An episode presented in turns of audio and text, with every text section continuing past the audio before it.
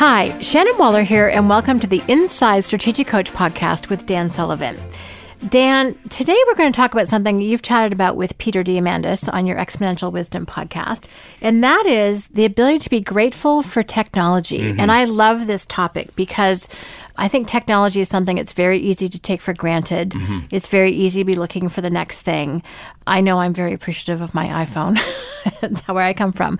But most people, from what you and Peter were talking about, are not particularly grateful for all of the additional conveniences that technology provides. So, what's the context around being grateful for technology? Well, it's just an observation that I made to Peter, and then we sketched out the concept. But it was basically that I've been watching the high tech world let's say since the internet started. I would say it's probably mid mid 90s when the internet started.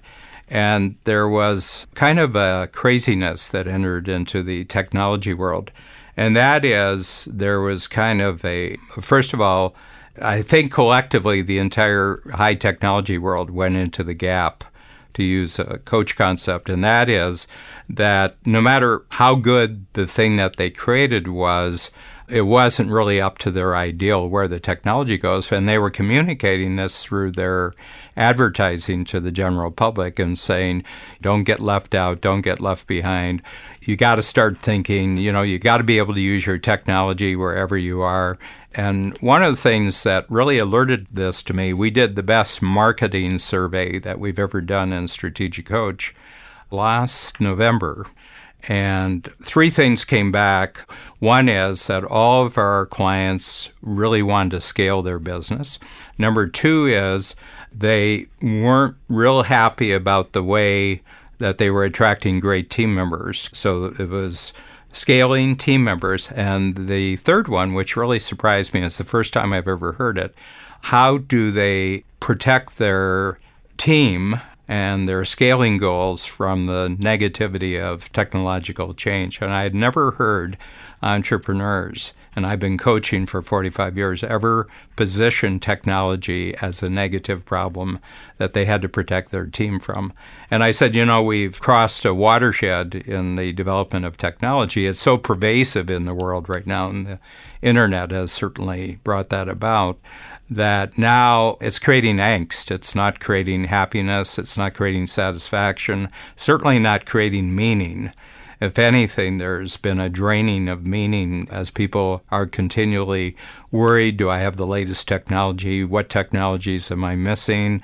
Why am I not maximizing the value of this technology? I'm not getting the productivity out of it that I thought I would. It seems to be increasing the amount of complexity. It's not providing simplicity. And so I think that this is not just an entrepreneurial issue. And one of the indicators I use is just the sheer amount of drug addiction that's going on in society. And I don't mean illegal drug addiction, I mean legal drug addiction. Uh, people are drugging themselves to offset the negative impacts that they're feeling from the speed of change, the acceleration so I said to Peter, I said, you know, in the last 25 years, there's a mindset that I've seen completely missing from the entire high tech world, the Silicon Valley world, the internet world. And he said, What's that? And I said, Gratitude. I just don't see anyone expressing gratitude for the amazing capabilities that we now have in the 21st century, which were just unimaginable, really, when I was, you know, I was born in the 1940s, grew up in the 1950s and 60s. I said, man, if I had had these capabilities back then, you know, and I'm very thankful for, you know, I really appreciate my tools. I really love my technology empowered capabilities that I have. I want to give you a little indication of two things. First of all, I said with one exception, I haven't seen any gratitude. And the one person that I found who seems to be really grateful is Tim Cook, who, as a lot of people are aware of, Apple became the first trillion dollar company from a valuation in the world. And whenever Tim Cook talks, he invariably mentions Steve Jobs, and he always says how grateful at Apple everybody is for the fact that they were able to work with Steve Jobs, that he created a very special kind of company, and they have a very special relationship with the marketplace. They continue, always did, continue making beautiful technology that people love using. And the other thing is, in all this talk about people misusing your information, Apple has been pretty pure about guarding people's personal information and not selling information as a way of making money for people. So he's a real exception. But when you look at the technology world and you go back to who created the high tech world, who created the microchip, who created the personal computer, who created the internet, all the major thinkers whose thoughts actually created the present world are dead. They were alive in the 40s, 50s, 60s, and 70s, and it was the thinking of these individuals. All physical reality comes from conceptual reality, and the physical reality of the present world really comes from the conceptual creativity that happened over about a 30 or 40 year period from 1950s to the 1980s. That's fascinating. And for me, it's interesting. This whole attitude of gratitude mm-hmm. is a very, it's kind of the atmosphere we encourage and live in at Coach. We focus a lot on the positive. And I find it really interesting because, you know, I have two teenagers. Mm-hmm. And so the negativity of technology as applies to teens is a rampant conversation mm-hmm. that happens all over the place.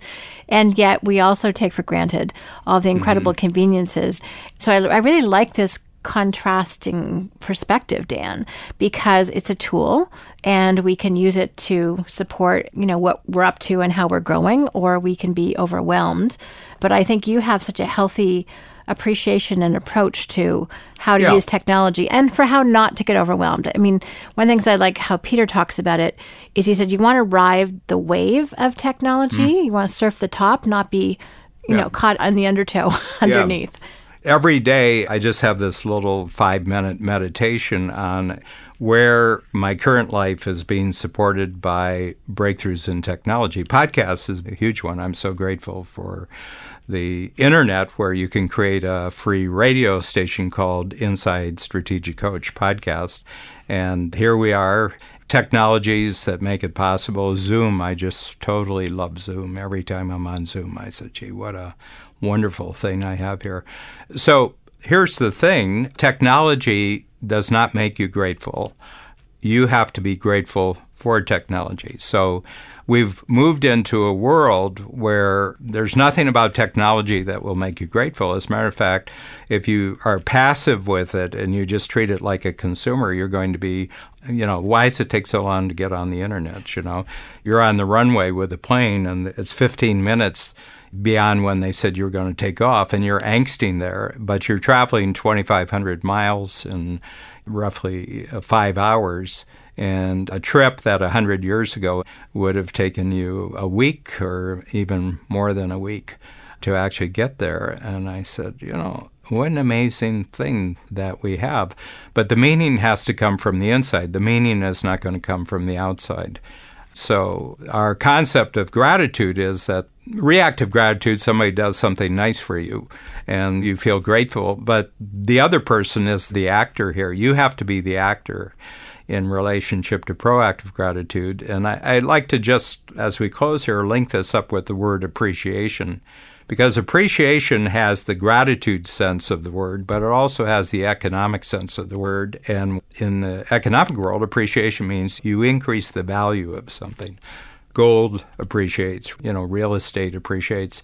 And I think that the aspect here is that you have to look at the technology and bring your appreciation to it, and then the meaning of that actually comes. But the first act has to come from the inside. And I just want to close. Babs and I got together to be partners in a team 35 years ago.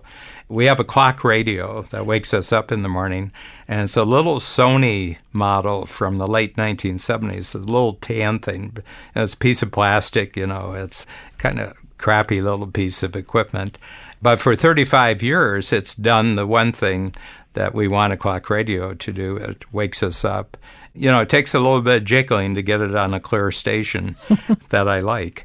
And there was a probably a period from the five year mark until the 20 year mark where it could have been thrown out and replaced with something else. But once it got beyond the 20 year mark, I said, you know, I'm going to keep this forever. I mean, it's solid state. There's nothing that's going to go wrong with it.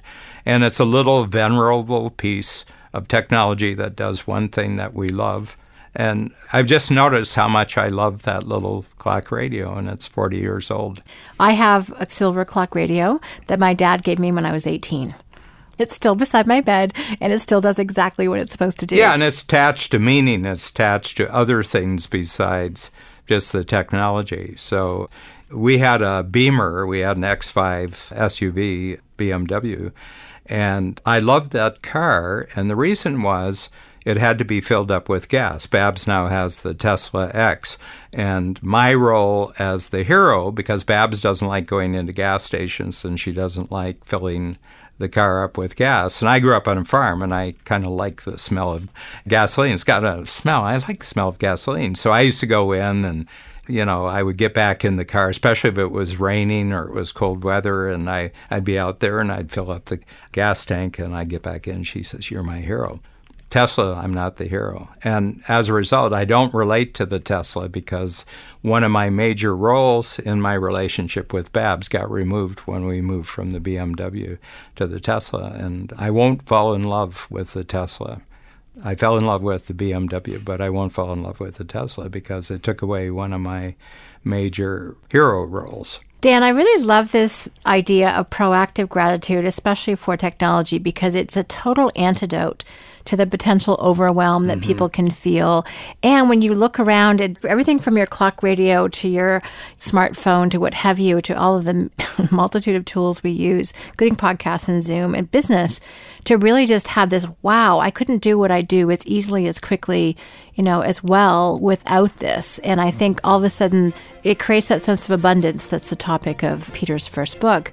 And we can look at things much, much differently. So all of that gap thinking that people get into is just totally mitigated by yeah. having proactive gratitude for technology. Thank mm-hmm. you. Thank you. Thank you, Shannon.